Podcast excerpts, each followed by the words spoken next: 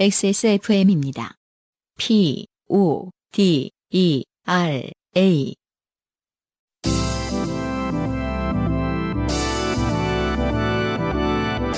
요즘은 팟캐스트 시대.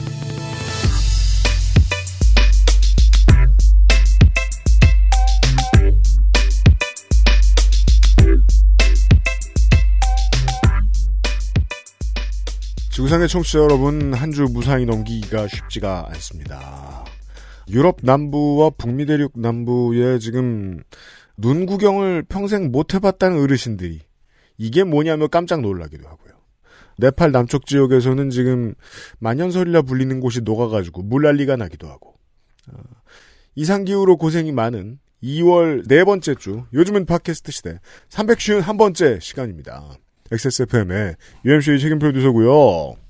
안승준 군 앉아 있고요. 네, 반갑습니다. 그럼 2월 이제 마지막 방송이네요, 2월에? 그렇게 됐네요. 2월은 짧으니까요. 그러게요. 와. 네. 어, 2월 한 달, 어, 날씨와 감염병에 맞서시느라 모두 고생이 많으셨습니다. 네. 남반구에 계신 여러분들, 무슨 일이 생길지 몰라요. 저희가 지금 올겨울을 겪어보니까. 음, 겨울 대비 잘 하시고요. 네. 텍사스에는 또 한파가 와서 전기가 다 끊겼다고. 지금 뭐 북반구 비슷한 위도와 비슷한 기후에 있는 지역들이 상당히 많이 그런 고생을 하고 있는 것 같아요. 네. 어, 거의 온 그리스 국토가 지금 눈이 덮였다가 녹았다가 덮였다가 녹았다가 하고 있더라고요. 그렇죠. 눈 덮인 파르테논 신전 사진이 좀 화제가 되긴 했었죠. 깜짝 놀랐습니다. 네. 네.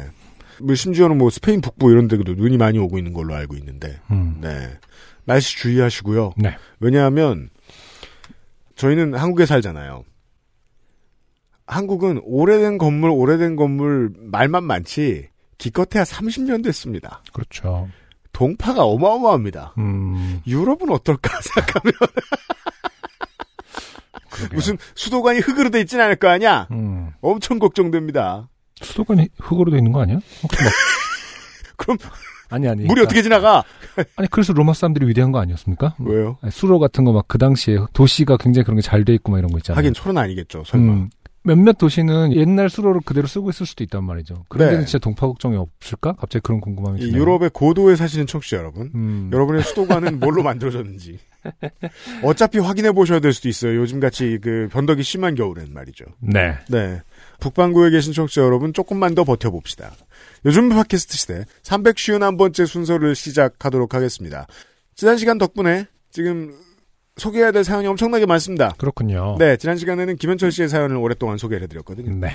자, 제가 한번 읽어보도록 하겠습니다. 인생이 고달픈 세계인이 이거를 방금 UMC가 오디오 테스트 때문에 읽다가 어 읽기 힘들구나 라고 인정을 했어요. 다시 말해서 한 번도 안 읽어보고 썼다는 얘기죠.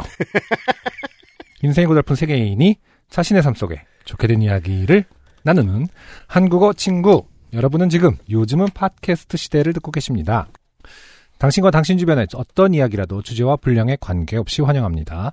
요즘은 팟캐스트 시대 이메일 xsfm25골뱅이 gmail.com 조땜이 묻어나는 편지 담당자 앞으로 보내주신 사연들을 저희가 모두 읽고 방송에 소개되는 분들께는 커피 비노에서 더치커피, 라파스티체리에서 빤드로 빠네토네 그리고 베네치아나를 주식회사 빅그린에서 빅그린 4종 세트, 더필에서 토일리시 세트를 앤서 19에서 유자 바이오 앤 브라이트 앰플 크림 세트를 TNS에서 요즘 치약을 정치발전소에서 마키아벨리의 편지 3개월권을 그리고 XSFM이 직접 보내드리는 XSFM 관현호 티셔츠를 선물로 보내드립니다. 요즘은 팟캐스트 시대는 휴대용 변기 시트 클리너 토일리 씨, 도서출판 밝은 세상, 커피보다 편안한 커피비노 더치커피, 피부의 해답을 찾다 더마 코스메틱, 앤서 19에서 도와주고 있습니다. XSFM입니다. 늘 가지고 다니는 파우치 속에 출근하는 남편 바지 주머니에 등교하는 아이들 가방 속에 우리 집 화장실 선반 위에 작지만 큰 안심으로 내 집처럼 내 것처럼 소소하지만 확실한 안심 변기 시트 소독제 토일리시 빅픽처 저자 더글라스 케네디가 마음을 읽는 아이 오루르의 눈으로 전하는 특별한 이야기. 우리 삶에 정답은 없어. 각자 나름의 방식이 있을 뿐이야. 더글라스 케네디와 최고의 일러스트레이터 조한 스파르의 만남. 모두와 친구가 되고 싶은 오로르. 도서출판 밝은 세상. 후기 하나. 심은지 씨가 참견을 해주셨습니다. 네. 안녕하세요. 새해 복 많이 받으세요. 어제 올라온 요파시 앞부분에 곰돌이 푸 얘기가 나와서 참견하러 왔습니다. 네. 아, 심은지 씨는 다양한 사연을 보내신 분이죠. 네. 저희가 곰돌이 푸는 뭘 잘하냐? 그렇죠. 라고 청취자 여러분들께 여쭤봤죠. 아니, 그러니까 쉽게 말해서 착한 캐릭터인지. 뭐는 놈이냐? 뭐는 자냐? 음. 초딩 때 디즈니 만화동산에 곰돌이 푸도 종종 틀어줬는데 내용은 하나도 기억이 안 나고 티거가 꼬리로 띠용띠용 뛰어다니는 생각만 나지만 지금도 선명하게 각인된 것은 오프닝 주제가예요. 네. 저도 기억해보면 음. 생물학을 배우고자 하는 꿈을 가진 어린이들에겐 적절하지 않죠. 그럼 네발 동물들이 서서 다니면 큰일 나거든요. 음. 허리에 안 좋습니다. 네. 그것도 안 좋은데 꼬리로 설려 그래. 네. 척추 큰일 날 겁니다. 그렇죠. 꼬리는 척추의 일부거든요. 음.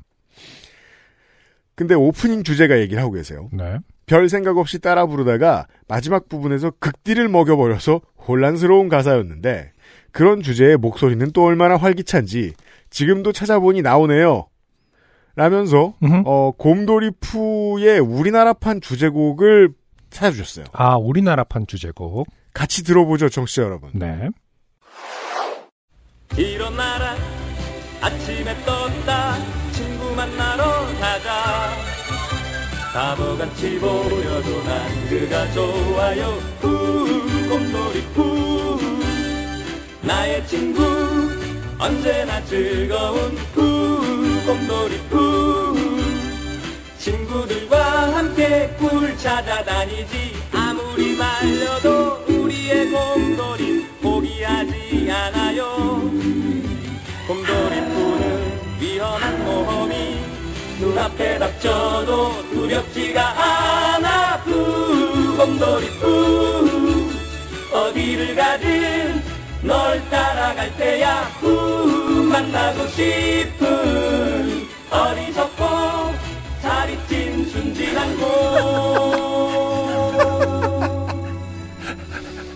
못됐네요. 못돼 처먹었습니다. 이게 약간 흡사. 잘 사는 집 친구를 네. 굉장히 이제 뭐 따라다니다가 음. 결국에는 폄훼하고 이거는 집만 잘 살고 못해 처먹은 그렇죠. 놈. 이런 식으로. 이거는 TV 토론회에서 상대당 후보 칭찬해달라 그러면 하는 소리입니다. 근데 아무 소리나 앞에 하다가 막판에 진심을 드러내는 어리석고 살이찐 살이찐 순진한 순- 순진한 곰. 못돼 처먹었네요. 누가? 작사가가. 어, 그러니까 이거 이 노래를 부르는 화자가 누구죠? 그 티건가요? 작사가. 그러니까 이게 아니면 거기 인간도 나오잖아요. 아까 그쵸? 그 어. 저 티거나 피글렛이나 뭐 각종 다른 동물 친구들이라면 이해하겠어요. 푸 때문에 짜증 나거든요. 난 육식인데 왜 꿀을 찾으러 다녀? 어. 그들의 입장이면 이해할 수 있습니다. 근데 중간중간 참 의아한 부분이 많네요. 친구들과 함께 꿀을 찾아다니지. 아무리 말려도 우리 곰돌이 포기하지 않아요. 이게 뭐하러 말리죠? 일단 기본적으로 꿀을 찾는 게 뭐 곰한테 그렇게 힘든가? 위험하니까. 아, 곰인데 뭐가 위험해? 그런가요? 그 전투력은 별로 없잖아요. 곰이 전투력 최고죠. 지상 아니 동물 만화에서 중에. 만화에서. 아, 네. 그렇긴 하죠. 그 그래도- 같이 따라다니는 뭐 이오르라든가 아, 다른 친구들이 다 해결해주고 달 찾아보면 언젠가 화내는 회차가 하나 정도 있지 않을까요? 갑자기 실사처럼 꽉 이렇게 돼갖고 아 진짜 곰이 어, 어. 갑자기 뭐 베이 저 뭐냐 뭐지 그 그레즐리 불곰인가 뭐 그런 네 것처럼 그렇죠. 어. 네 악당을 찢고 막 둘리 오마주 한 거 그런 그런 만화처럼 네. 나중에 나왔잖아요 최규석 음. 씨가 이 통으로 먹고 먹은 다음에 겨울잠 자고 뭐. 아. 아 근데 그러네요. 가사가 이게 뭐 번역이 아니라 그냥 한, 한국에 들어오면서 이제 작사가가 새롭게 노래를 만들었겠죠. 포기하지 않는 게 장점이에요. 음, 여기까지 할수 있는 것. 그렇죠. 바보같이 보여도. 하여튼 처음부터 좀 이상했죠 친구가. 바보같이 보여도 그가 좋아요 그러니까 좋아하지 않아요 화자는 아, 확실히 싫어합니다. 호구 취급을 하는 거고 이렇게 네. 따라다니면서 꿀을 빤다 네. 그리고 거잖아요 나는 계속 말렸다. 어, 그러니까 나는 말리지만 그 조직을 위험에 어. 처하게 했다. 어쨌든 뭐 꿀이 있으니까 따라가긴 하는데 어리석고 살찐 새끼. 그렇죠. 순진한 새끼. 내가 언제까지 좋아할 줄 아나 보지? 적당한 때가 오면 통수를 치다. 아, 인간사가 다 들어있네요. 이렇게. 정치적 본능에 대한. 음, 그러네요. 요약하자면 푸는 긍정적이고 용감하고 끈기 있지만 어리석고 살이 찐 순진한 인싸네요. 그렇지 희한하게 사람들을 그러니까 친구들을 모으는 능력은 있죠 확실히. 어, 그건 귀여워서라니까. 그럴 수 있어요. 네. 전무후무한 주인공 돌려가기 주제가라 어릴 때 보면서도 황당했던 기억이 납니다. 저는 시험을 앞두고 벼락치기 하러 다시 물러가겠습니다. 안녕히 계세요. 그러니까 옛날 어린이 가사들 보면 이 동요라고 해야 되나 뭐 주제곡도 그렇고 네. 무슨 생각으로 만들었는지 모르 가사들이 진짜 많아요. 그러니까 예. 그때만 그러니까 그- 해도 어린이의 아니 뭐 나쁘게 말할 수는 없는 게 인문학적으로 새롭게 가치가 발견이 안 된 부분이 많이 있었잖아요. 음. 네, 세대가 다른 거죠. 그래서 시 아니 역사가 근데 많이 다른 애들이 거죠. 와그 애들이 이 노래를 따라한다고 생각해 보세요. 어리석고 살이 찐 그러면은 그래서 우리가 이렇게 큰 거예요. 어리석고 살이 찌게. 그러니까 거기에 대한 아무 문제 의식이 없게 음, 그렇죠. 예. 음.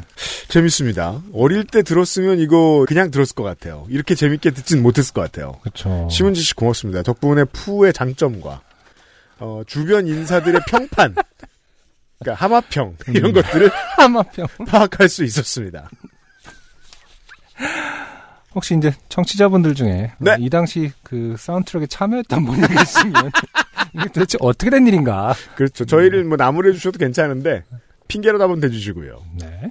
사연이 많아요. 첫 번째는 익명 사연입니다. 우리 종교 노동자들에게 그 익명 감점이 좀 없는 편입니다. 네. 저도 이제 우연치 않게 취재로 들어본 적이 있기 때문에 음. 저 업계가 얼마나 무서운가. 음. 음. 게다가 그냥 무서운 게 아니고 속이 좁아요. 아.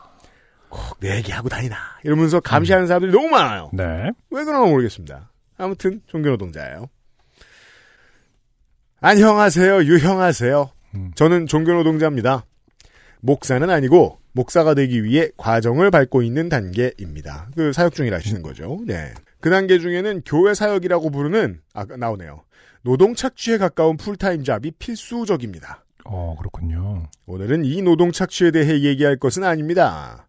코로나19와 관련하여 교회에서 일하는 종교노동자들에 대한 이야기를 해보려 합니다.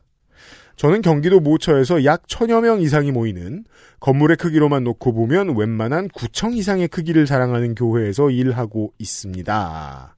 지역에서도 손꼽히는 교회고 나름의 전통이 있습니다. 이게 교회 아니고 다른 업계면 이 정도로 말하면 무슨 보문산 무슨 고 뭐 이런 것처럼 금방 그 예측할 수 있을 수도 있는데 안양의 S고 이런 것처럼 네. 교회는 이런 큰 교회가 하도 많아서 예측 불가능해요. 맞아요. 이렇다고 얘기 말씀하셔도.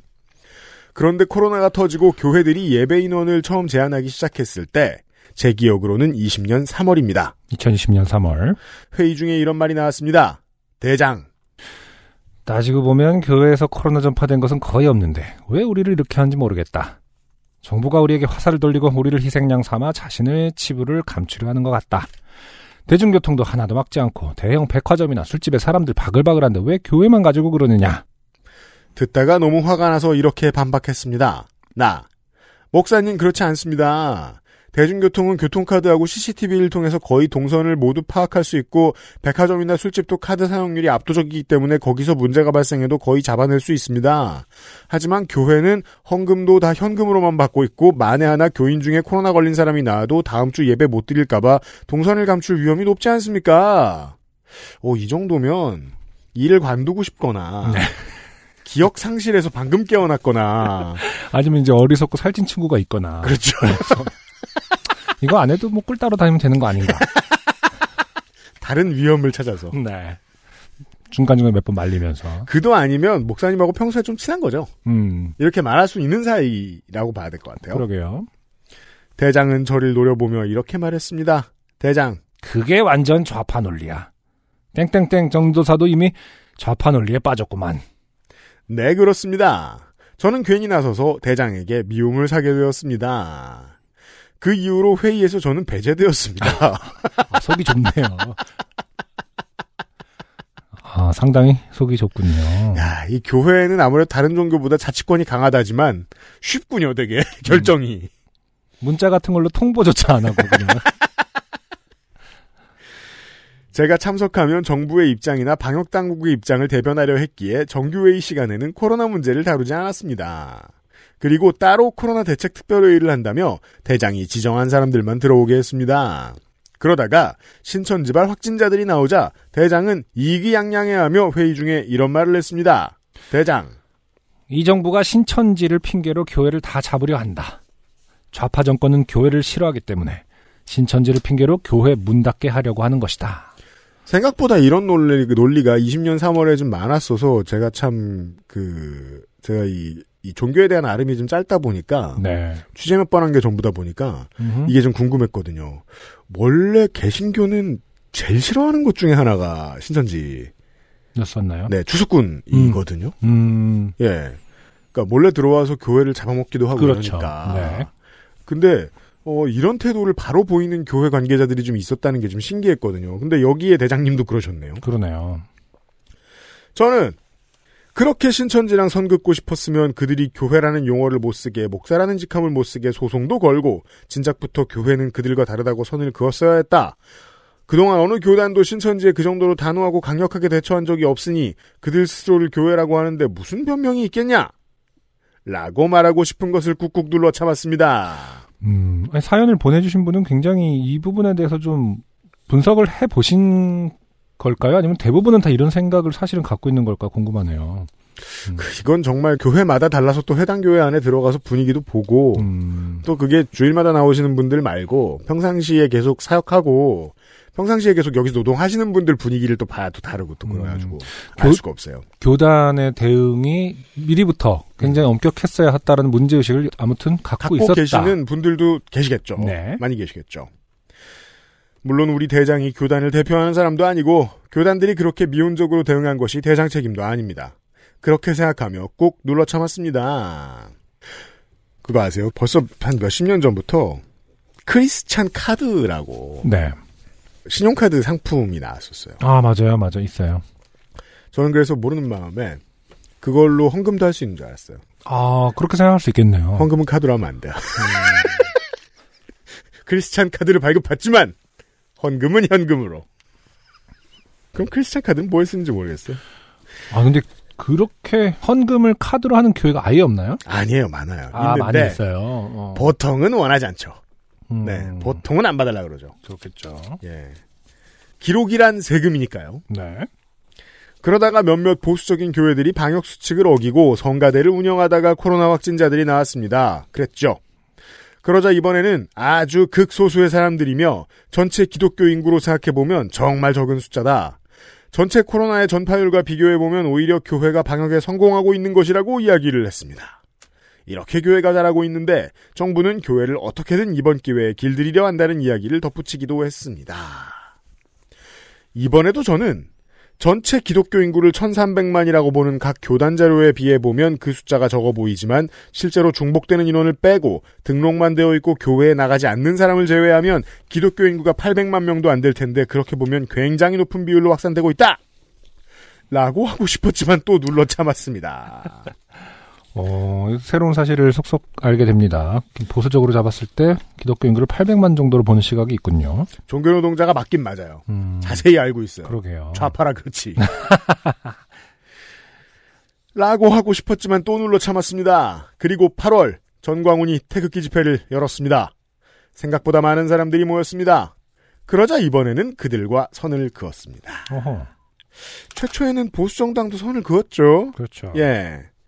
물론 정광훈이 속해 있는 단체가 거의 대부분의 교단이 탈퇴한 껍데기만 있는 곳이긴 합니다만 그래도 이름만 들어보면 한국교회 대표처럼 보이는 한기총인데 그들과 선을 그었습니다. 정광훈은 왜 그러는지 모르겠다. 참 이상한 사람이다. 우리 교회에는 거기 다녀올 만한 분들이 없다. 그런데 바로 며칠 후 한 성도님이 교회에 자기 물건을 두고 갔다며 찾아가겠다고 문의 전화를 주셨습니다. 그리고는 전광훈 목사님처럼 위대한 한국교회의 지도자를 이 정부가 잡으려고 한다고 하셨습니다.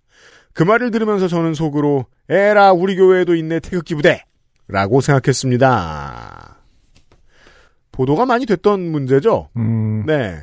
여러 교회 같이 다니는데 거기에도 걸치고 계신 신도들이 상당히 많아서 전파가 빨랐다고요. 네. 그래서 8.15 집회 다녀오셨냐고 물었더니 안 다녀왔다고는 하셨는데 사랑제일교회와 정광훈 목사가 방역이나 검사에 응하지 말고 도망다니고 최대한 피하라고 했다는 뉴스를 접했기 때문에 찝찝한 마음이 드는 건 어쩔 수 없었습니다. 다행히 그 직후 비대면 예배를 드리려고 지침이 나왔기 때문에 그런 분들이 교회에 오진 않았습니다. 비대면 예배에서도 문제가 많았습니다. 정부에서 예배를 진행하기 위한 필수 인력 20명을 가이드를 줬습니다. 그러자 대장은 그 20명을 장로들을 비롯한 성도들로 채우기를 원했습니다. 심지어 설교하는 본인, 영상 촬영하는 사람들, 음향 담당하는 사람들 등 스탭들을 제외하고 20명을 오게 해도 되지 않느냐고 우겼습니다. 어, 그러면 설교하는 사람하고 영상팀하고 음향팀은 필수 인력이 아니면 뭐죠? 음, 인력 아님. 그러니까. 산호비. 뭐라고 생각하는 거야? 이게 참 행정이 바쁘다 보니까 지침은 내렸는데 일일이 체크하기 힘들잖아요. 그러면 현장의 책임자가 자기 맘대로 엿가락처럼 붙였다 내렸다 해야 되거든요. 음흠. 이러는 교회들이 많았을 수 있었겠어요. 그러면 이제 주변 분들이 이제 이 대장에게 유튜브 라이브 하듯이 하시라 하면서 혼자 기술을 다 가르쳐 줘야겠죠. 그래서 필수 인력 다 가르쳐 주고 음. 빠져. 그럼 이제 이 대장이 혼자서 이거 어떻게 키는 거야? 이러면서 이렇게. 어. 방송 예배 시작 때 음, 음. 켜졌나? 이거부터 시작하고. 그걸로 한 40분 정도. 필수 인력에 그들이 왜 들어가냐고 물었더니 장로를 비롯한 그 사람들은 교회의 정책을 결정할 수 있는 중요한 사람들이기 때문에 필수 인력이라고 했습니다. 영상 예배를 위한 필수 인력인데 왜 그들이 들어가는지 전 도저히 이해할 수 없었습니다. 다행히도 대장이 부르려 했던 사람들 중 대부분이 고령자 기저질환자였습니다. 음. 그분들은 스스로 조심하는 바람에 거의 오지 않았습니다. 네. 그 이후에도 이게 보면 어 이것도 되게 좋은 사회의 reflection인 것 같아요. 실제로 정말 중요한 일하는 사람을 중요하게 생각 안 하죠. 음. 그리고 같이 자기하고 사탕 까먹는 사람들을 되게 중요하게 여기죠. 예. 대장이 부르려 했던 사람들. 음. 음. 그 이후에도 쉬운 면까지 풀렸다가 좌석의 10%로 풀렸다가 다시 비대면이 되었다가 할 때마다 이해할 수 없는 논리와 이해할 수 없는 지침에 머리를 쥐어 뜯어야만 했습니다. 처음에 급발진했던 때를 제외하고는 대놓고 대장의 말에 반박하는 경우는 거의 없었지만 그런 이야기를 듣는 제 스트레스는 어떻게 해야 할까요? 그냥 다 때려치우고 싶지만 목사가 되기 위한 과정에서 선배 목사의 평가가 상당한 영향을 끼치기 때문에 공부노동자랑 비슷하네요. 네. 마음대로 그만두지도 못합니다. 저는 아무 사고가 없다는 가정하에 2022년에나 목사가 되는데 그 전에 코로나가 완전히 끝날 것 같지도 않고 앞으로도 이런 궤변을 들으면서도 반박도 마음대로 못하고 그저 혼자 머리를 쥐어뜯어야 하는 상황을 생각해보니 참 나도 좋게 되었구나 하는 생각이 듭니다. 별 내용도 없고 소개될 것도 같지 않은데 길기만 한 글 읽어주셔서 감사합니다. 그저 하소연하고 싶었을 뿐입니다. 네. 안타깝네요. 정말 지금 이분하고 딱 비슷한 처지. 내가 이 교회에 들어와서 관두고 싶은데 해야 하는 분들 중에 아예 똑같은 경험을 하고 계신 분들이 많을걸요? 그러게요. 국내 교회에서 음. 일하고 계신 분들 중에 전도사님들 이제 앞으로 계속 목사하고 하셔야 되는 분들 중에 내가 나중에 뭐 60, 70년대 선생님들처럼 초과 삼관에서 다시 시작하는 한이 있어도 여기 되면 바로 나갈 거야. 음. 라고 생각해도 될 때까지 버텨야 되잖아요. 네. 음. 참 힘든 직업일 것 같아요. 사실 신앙이라는 거는 굉장히 멋진 거라고 저는 생각하거든요. 네. 신앙 자체는. 음. 근데 이제 시스템은 사실은 특히 대한민국의 어떤 교회 시스템은 제가 보기에는 굉장히 썩어 있는 데가 많은데 네. 사실 다른 직업처럼 아 그러면 이걸 바꾸자 하기에는 신앙이 너무 강하기 때문에 이 직업을 선택한 거 아닐 거 아닙니까? 네. 그래서 굉장히 괴리가 큰 직업일 거라고 생각을 해요. 물론 그리고 그것도 그렇고 음, 저는 다른 모든 직업과의 공통점을 지적하고 싶어요. 음. 이 나이까지 투자했는데 어디로 빠져요 지금? 아니 근데 아무리 그런 사람들 많지만 백업이 있죠. 대안이 다른 직업에 비해서는 좀 없는 편 아닌가라는 생각을 하는 거죠. 그런가요? 음, 왜냐하면 이제 안승준 군이나 저는 음. 뭐 아무나 해도 되는 직업을 가지고 있기 때문에 랩이 뭐 자격증이 있어, 뭐 그렇죠. 교단이 있어, 음. 그냥 자다 깨서 하면 되는 거지. 우리도 팟캐스트 연합회를 만들까? 아무에게나 팟캐스트를 하지 말고. 한파총. 한파 짝짝 붙네요. 한파총의 대표, 어, UMC님을 모시고 팟캐스트란 무엇인가 음, 말씀을 들어본 시간을 갖도록 하겠습니다. 어려울 것도 없어요. 네. 인상 쓰면서 광화문에 계속 서 있으면 됩니다. 예. 할 수 있어요. 근데 안 하는 많은 종교 노동자 여러분 고생이 많아요. 첫 번째 사연이었습니다. XSFM입니다. 오늘 커피 드셨나요? 원두커피 한 잔 어떠세요? 정확한 roasting point, 섬세한 grinding, 원두 그 자체부터 French press까지 모든 추출에 맞춰진 완벽한 원두. 당신의 한 잔을 위해 커피비노가 준비합니다. 가장 편한, 가장 깊은 커피비노 원두커피. 피부 자연에서 해답을 찾다. Answer 19, Answer 19. 전국 롭스 매장과 액세스몰에서 만나보세요. 한파총 발기인 대회 같은 거 하면은 또 색소폰 부는 사람 오고 막 이러나요? 어떻게 뭐 그 알실 패널분들 아, 좀 오시고 그러나? 한국 힙합협회. 이게 한국 페미니스트 연합회도 누가 색소폰 들고 이렇게 사진 찍고 있잖아. 할아버지 여덟 명. 아 한파총 창당대회 하면은 이게 연합 지금 와서나 웃긴 얘기라 그러지 한 6, 7년 전에는 진짜 그런 시도가 있었고 제가 그걸 본 적이 있어요. 한파총? 네. 아 정말요? 그러니까 정확히 그 이름은 아니지만 음, 네. 뭔가 청년합회 같은 거 아, 하겠다고 또 음. 예, 연합회 장사꾼 있거든요. 협회 장사꾼 음, 들어온 걸 제가 구경해 본 적이 있어요. 다행히 금방 망했는데. 지금 우리만 솔, 사실 모르고 있는 거 아니에요? 우리만 아 진짜 XSFM 만? 한파 한파총 있는데 사실 저 마포 근처에 있고 막 엎어지면 코다을 거리에 있는 거 직원 아니에요? 500명이고 막 그럴 수도 있습니다. 왜냐하면 협회는 아무도 모르게 만들어져서 어딘가에서 돈을 빼먹거든요. 하지만 한 장의 사진을 남기죠. 여덟 명의 할아버지가 서 있는. 자, 오늘 시간의 전반부는 태극기와 관련된 하소연입니다. 이게 참 이렇게 말하는 게 안타까워요. 물론 한국만 이런 게 아니라는 걸 제가 알아요. 많은 나라들이 2020년대 들어서 그 2010년대 말부터 자기 나라 국기 이름 붙이죠? 음, 그러면 그게 극우를 놀리는 말이 된 나라가 되게 많아. 그렇구나. 성적의 어르신. 음, 진짜 그래요. 태극기 어르신 장르. 사연이 하나 더 있어요. 네. 이분은 같이 산 지 6년? 그 됐는데 두산 베어스 팬인데 남편이 LG 트윈스 팬이라는 걸 알게 돼가지고 맞아요. 저희한테 쪼르르 달려와서 하소연을 하신 네. 바로 그분 이현주 씨 오랜만이에요. 안녕하세요. 두산팬 이현주입니다. 네. 언젠가 유형께서 부모님을 방치하지 말고 대화하라. 라는 취지의 이야기를 하신 적이 있죠. 그럼요. 네, 이렇게 말하니까 정말 어, 한파총 회장 같은 말이네요. 아, 한파총 부모님을 방치하지 말고 대화하라. 라는 메시지를 전달해 주신 우리 한파총의 UMC님. 요파실 듣다가 목소리에 푹 찔린 느낌이었어요. 저는 아버지와의 그런 대화를 피한 지 오래된 상태였거든요. 맞아요. 많은 분들이 그러시죠. 피하죠. 변명을 하자면 새아버지라서 그랬다고 할까요? 우리 아버지는 경북 안동 출신의 70대 손주에게는 매우 따뜻한 태극기 할아버지입니다. 태극기로 막 덮어주고 네. 그럼 안 됩니다. 산 사람을 아, 그렇죠. 이게 네. 이제 인생이죠. 삶의 딜레마인 거죠. 손주에게는 매우 따뜻한, 음. 뭐 가족이니까 따뜻하고. 그럼요. 하지만 태극기 할아버지다.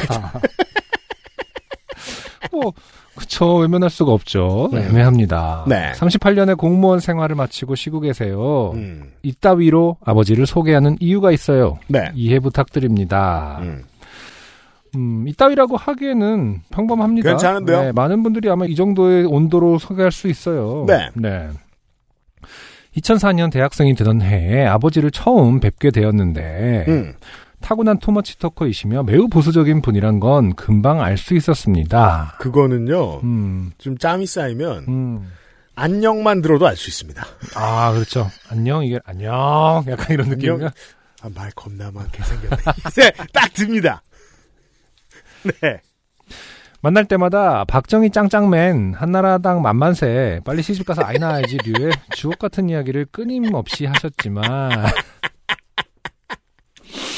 음, 갈비를 배불리 먹이고 용돈을 두둑히 주셨기에 딱히 반박하고 싶지 않았습니다. 그렇죠.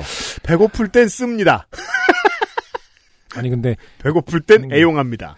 갈비를 배불리 먹이고라는 말이 참 뭐랄까 오래된 말이네요. 요즘도 갈비 사주면 제일 좋아하나요? 요즘에 갈비라는 게 우리 시대에는 확실히 안승준 군이 그걸 짚을 줄은 전혀 예상 못했어요. 왜요? 메뉴가 문제다. 어. 아니 문제라는 게 아니라 그러니까 티본을 사 먹여야 되는 거 아니냐. 아니 메뉴가 이분 그 새아버지가 메뉴가 문제란 뜻은 아니고요. 음. 이현주 씨도 어쩔 수 없는 뭐 우리 세대인가 이런 생각을 한 거죠. 갈비 때문에 음. 결국 반박하지 못했다라는 거잖아요. 네, 갈비가 요즘 어린 세대에게도 굉장히 그런 잇 아이템인지 잘 모르겠다 이 뜻이죠. 그러게요. 우리 때는 진짜 갈비라는 거에 어떤 그 상징성이 있었단 말이에요. 고추장하게 완전 반대 끝에 있는 고추장.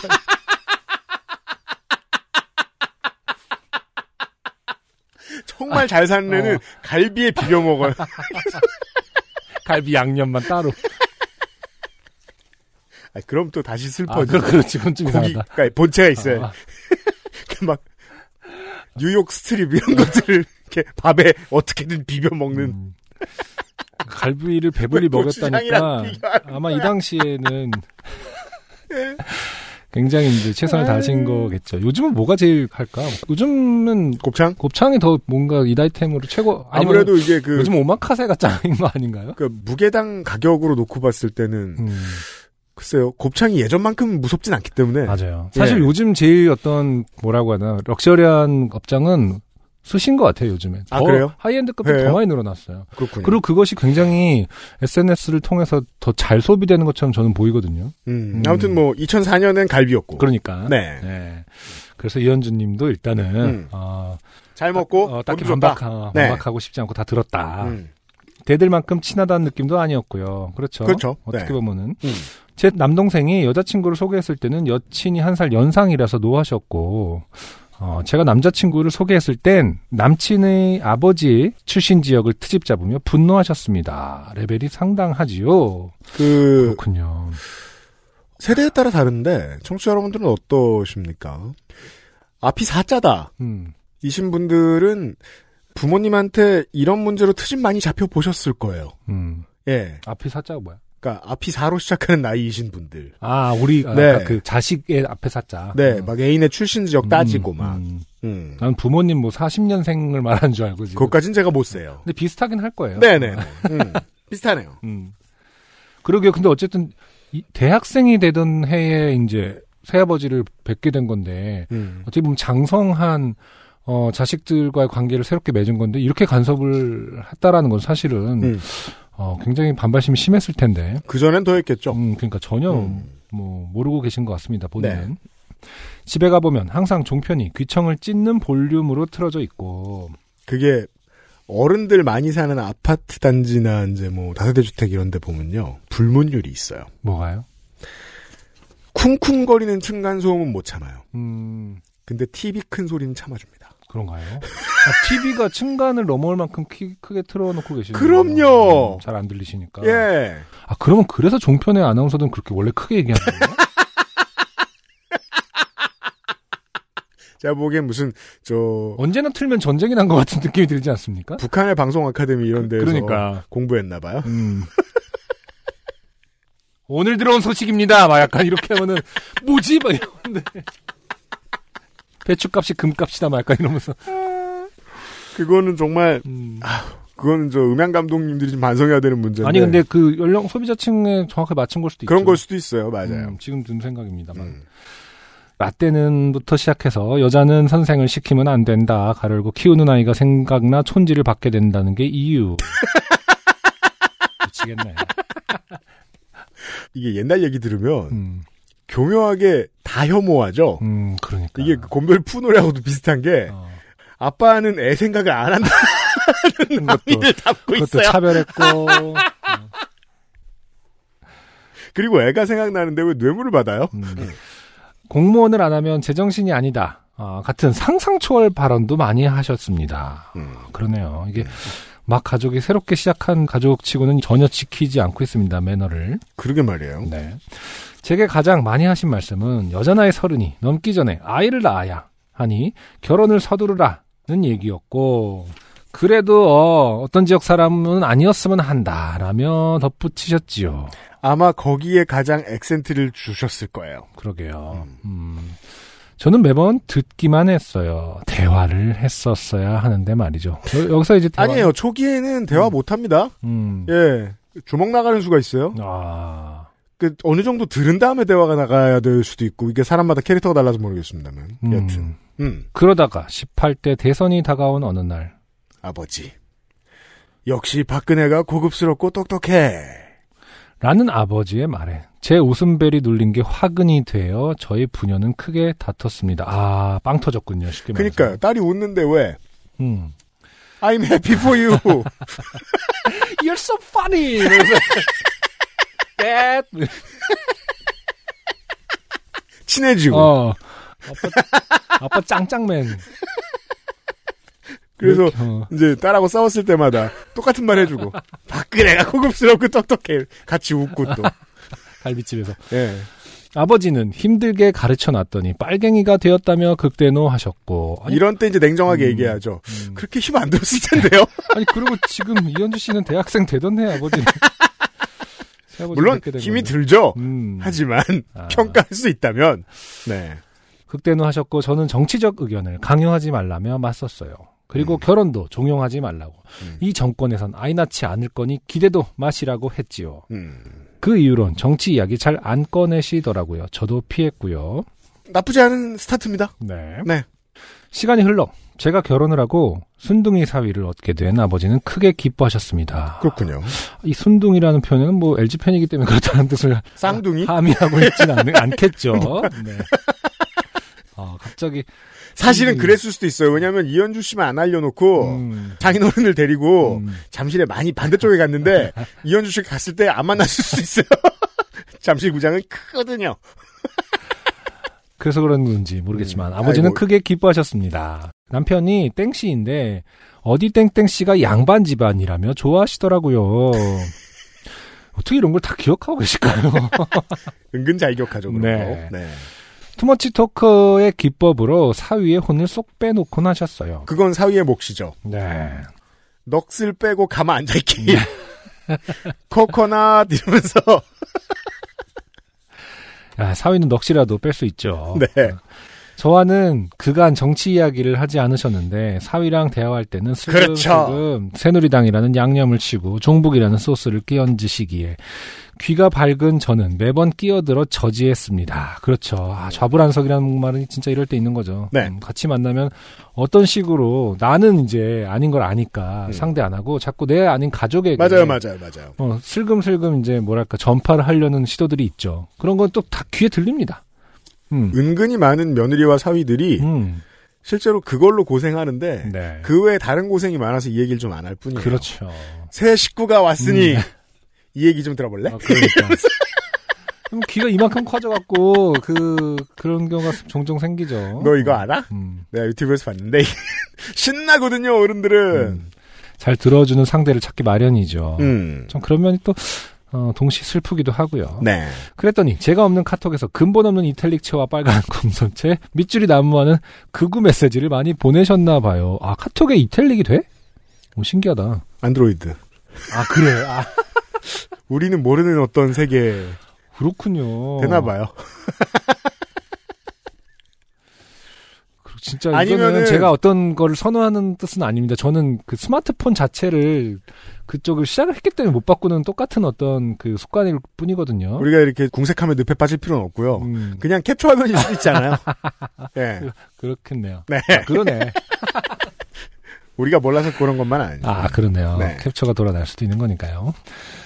남편이 제게 보여주면 이런 게 많이 온다고 하소연하더라고요. 아, 이런 그렇죠. 사람 많이 아, 봅니다. 네. 상대방 부모님이 이런다라는 걸 나중에 하소연하는 경우가 종종 있을 수 있죠. 그렇죠.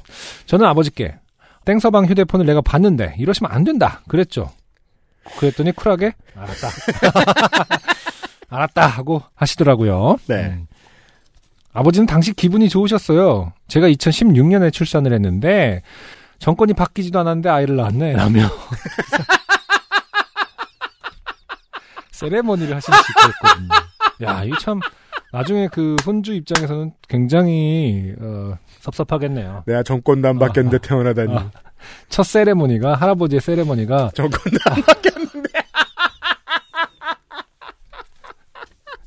웬열 정권도 안 받겠는데 이러면서 이게 웬 떡이야.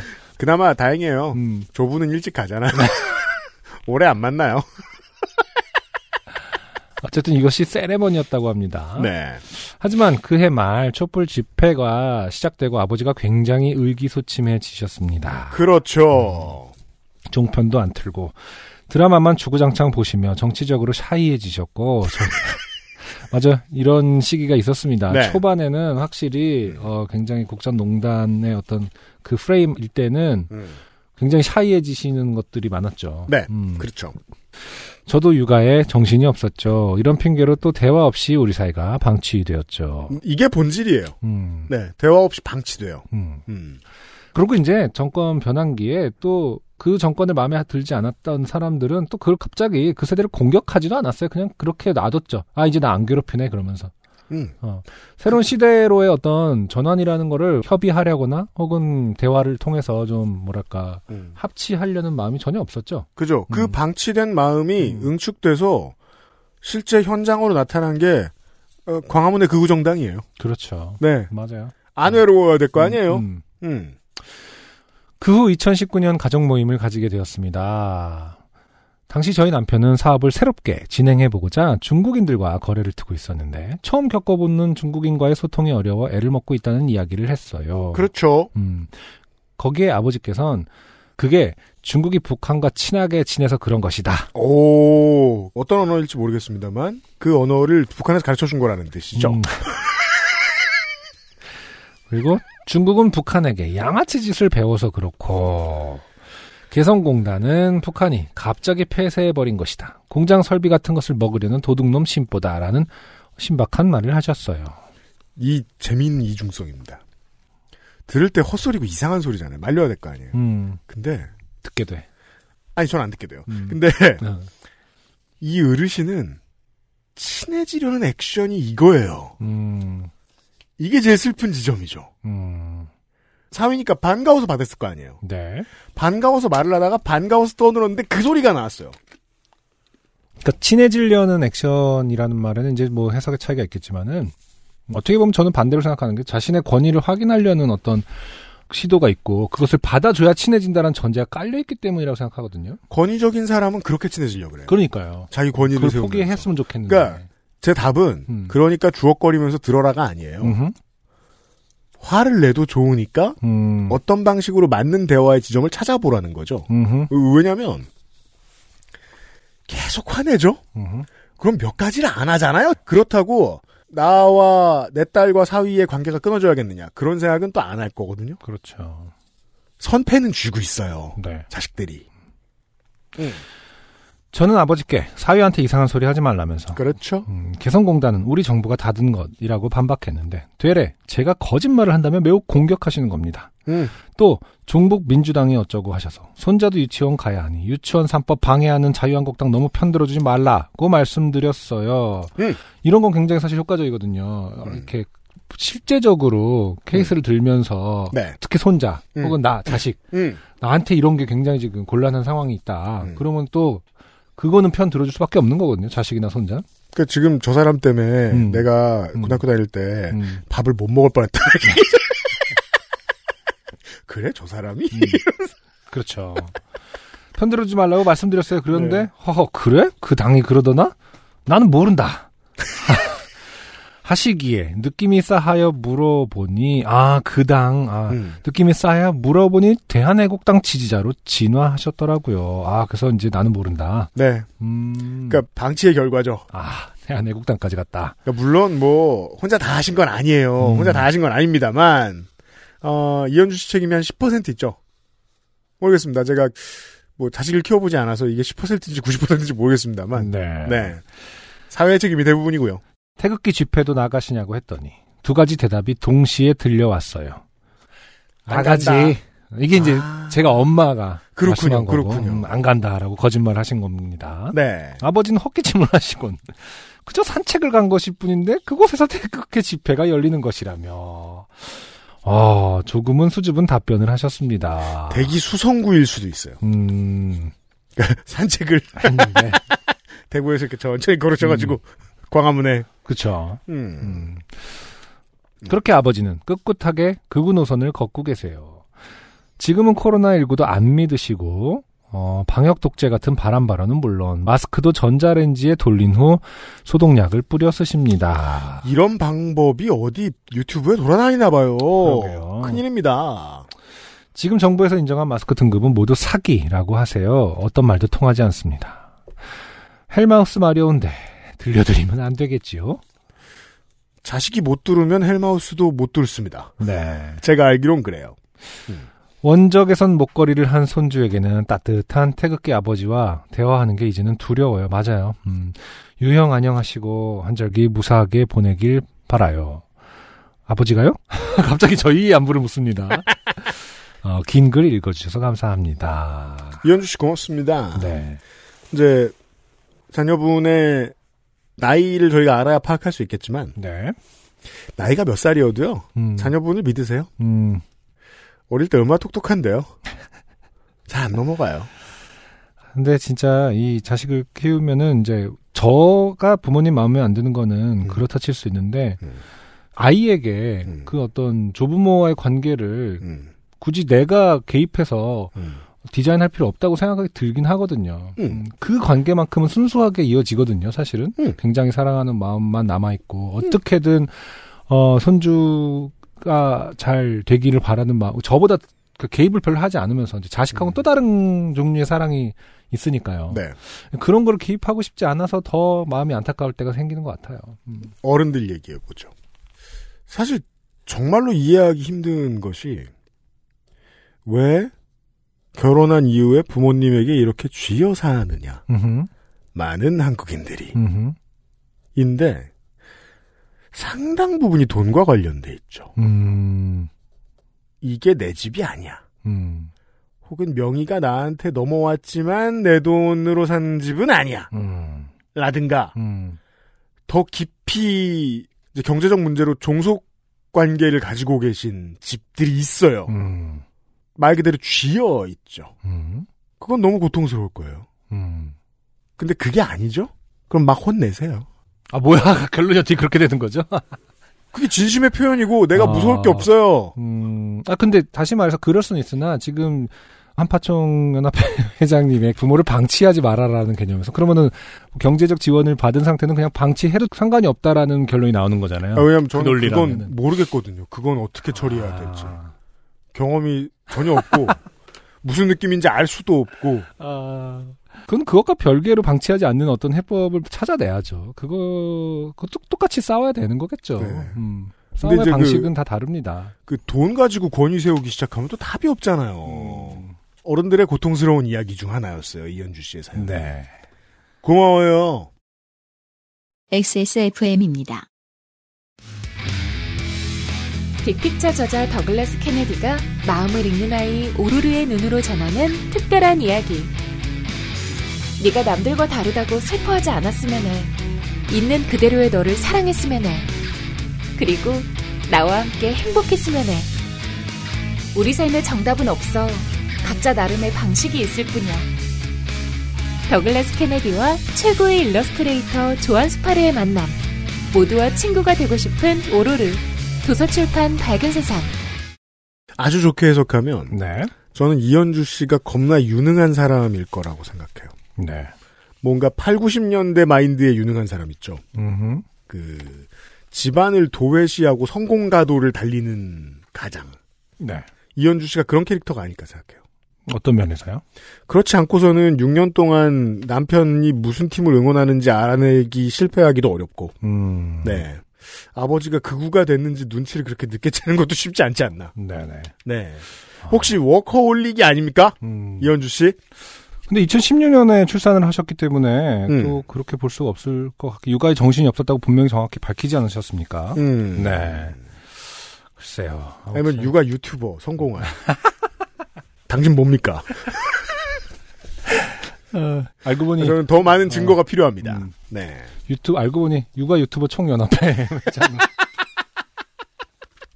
한 육총. 이- 육류총 후기 기다려요. 우리가 걱정하는 이웃들이 많이 있어요. 네 그 중에는 서울의 숙박업자 정승호 씨도 있어요. 오랜만에 돌아오셨네요. XSFM 여러분 안녕하시고 유형하신가요? 9월 사연 이후 간만에 돌아온 숙박업자 정승호입니다. 석 달이 간만이라고 생각할 정도면 정말 중독자다. 게다가 어. 최근에 할 일이 별로 없긴 하잖아요. 어, 느낌상으로는 좀 참으신 것 같아요 지금. 네. 음, 간만에 돌아왔다는 말을 쓰기 위해서 3개월 정도면 그래도 간만에 돌아왔다고 하면서 와도 덜 민망하겠지라는 것. 요즘은 자영업자 여러분 한명 한 명 모두 베어그릴스라고 느끼며 매일을 생존하고 있습니다. 그럼요. 음흠. 오늘 사연은 제 얘기는 아니고 감염병 기간 좋게 된 다른 사회 구성원의 이야기입니다. 저희 어머니는 육아교육 쪽에 쭉 몸담아 오셨고 주로 병원이나 대학 부설 유치원에서 일해 오셨습니다. 어, 어머니께 감염병 기간 동안 함께 고생하고 있는 사회 구성원, 유치원생 아이들의 이야기를 듣고 어머니의 양해를 구해 사연을 씁니다. 어머니가 계신 기관 유치원이나 공립 유치원은 긴급 돌봄을 요청한 아이들만 등원해서 3분의 1 인원 규모로만 운영되고 있다는데요. 네. 과로 일부 사립 유치원은 평상시처럼 오픈해 운영하는 경우도 간혹 있다고 하네요. 과로 이렇게 등원한 아이들은 자신과 사람들을 아프게 하지만 눈에 보이지 않는 코로나 때문에 좋게 된 일상을 보내고 있다고 합니다. 아이들은 놀이활동, 야외활동 등 모든 활동에 항상 마스크를 끼고 식사하고 물을 마실 때만 마스크를 벗습니다. 그렇죠. 1. 식사 시간. 아이들은 예전과 달리 마주보고 앉지 않고 전부 일렬로 나란히 앉고 말 한마디 없이 너무나 조용한 식사만 합니다. 여러분 맛있게 먹어요 라는 말에도 대답하지 못하고 고개만 끄덕끄덕하는 아이들 모습이 가끔 안쓰러울 정도라고 합니다. 네.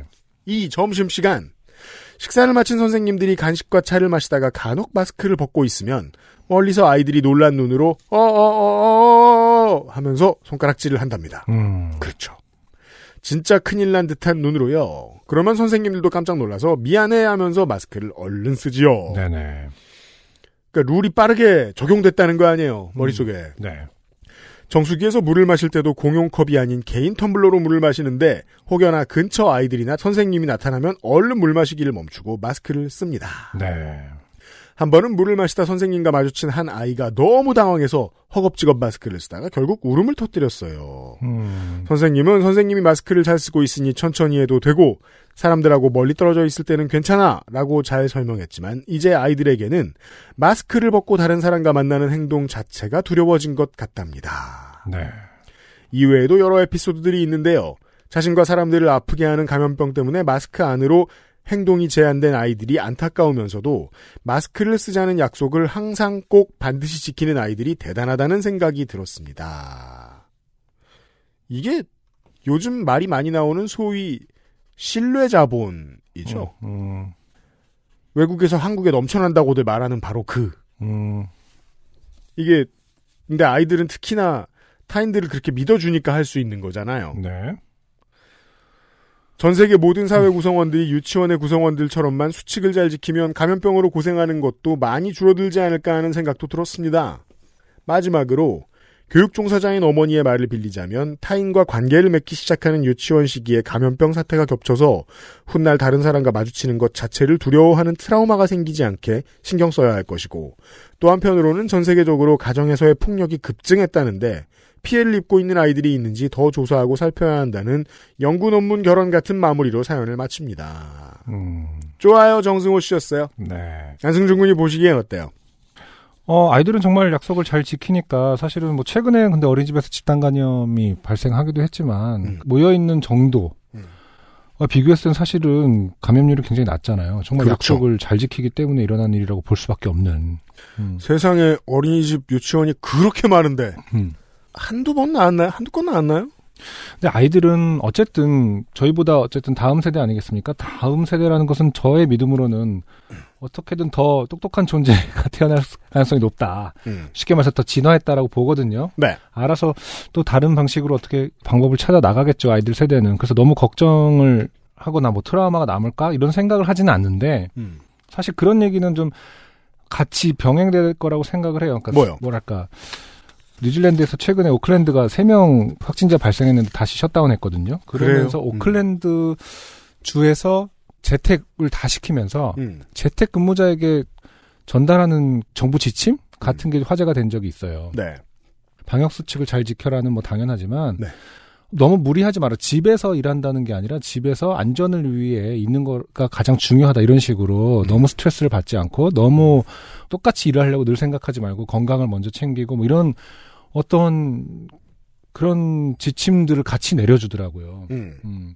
그래서 아이들에게도 뭐 마스크 안 쓰면 안 돼, 절대 뭐뭐 하면 안 돼도 뭐 당연히 그 안전을 위해서 해주긴 해야 되는데 음. 이 세상이 그러니까 세상이 이렇지만 않다라는 어떠한 음. 따뜻한 희망의 말도 시스템 차원에서 언제나 같이 병행돼야 된다고 생각은 하긴 하거든요. 음.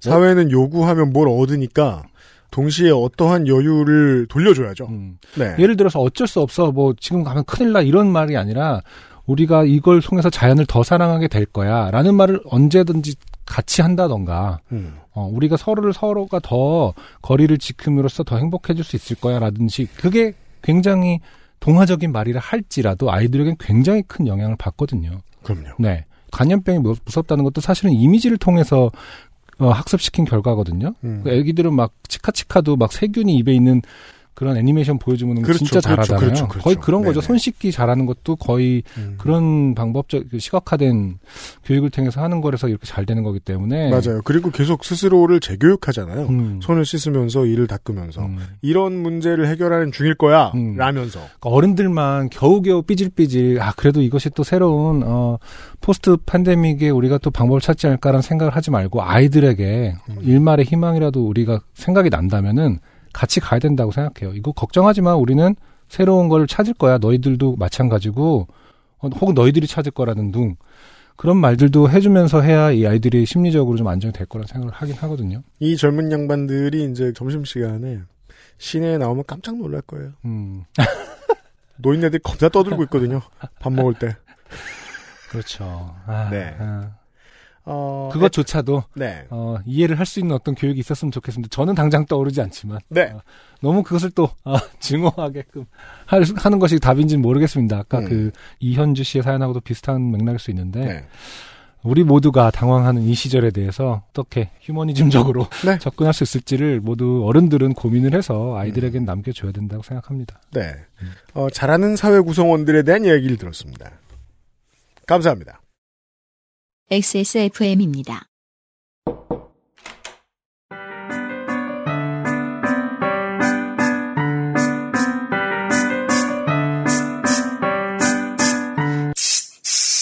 뿌리세요. 새 것처럼. 변기 시트 소독제 토일리쉬. 이어지는 사연도 교육에 관련된 이야기입니다. 아 그렇군요. 네. 하지만 교육은 소재에 지나지 않습니다. 한번 보죠. 땡땡 정 씨가 보내주신 사연입니다. 몇 년 전 여름 남자친구와 제주도에 놀러 갔습니다. 협재 해수욕장이었나 수영을 즐긴 후 해변에 앉아 있는데 왠지 누군가 저를 쳐다보는 느낌이 드는 겁니다. 그때 처음 알았어요. 뒤통수가 따갑다 하는 게 이런 거구나.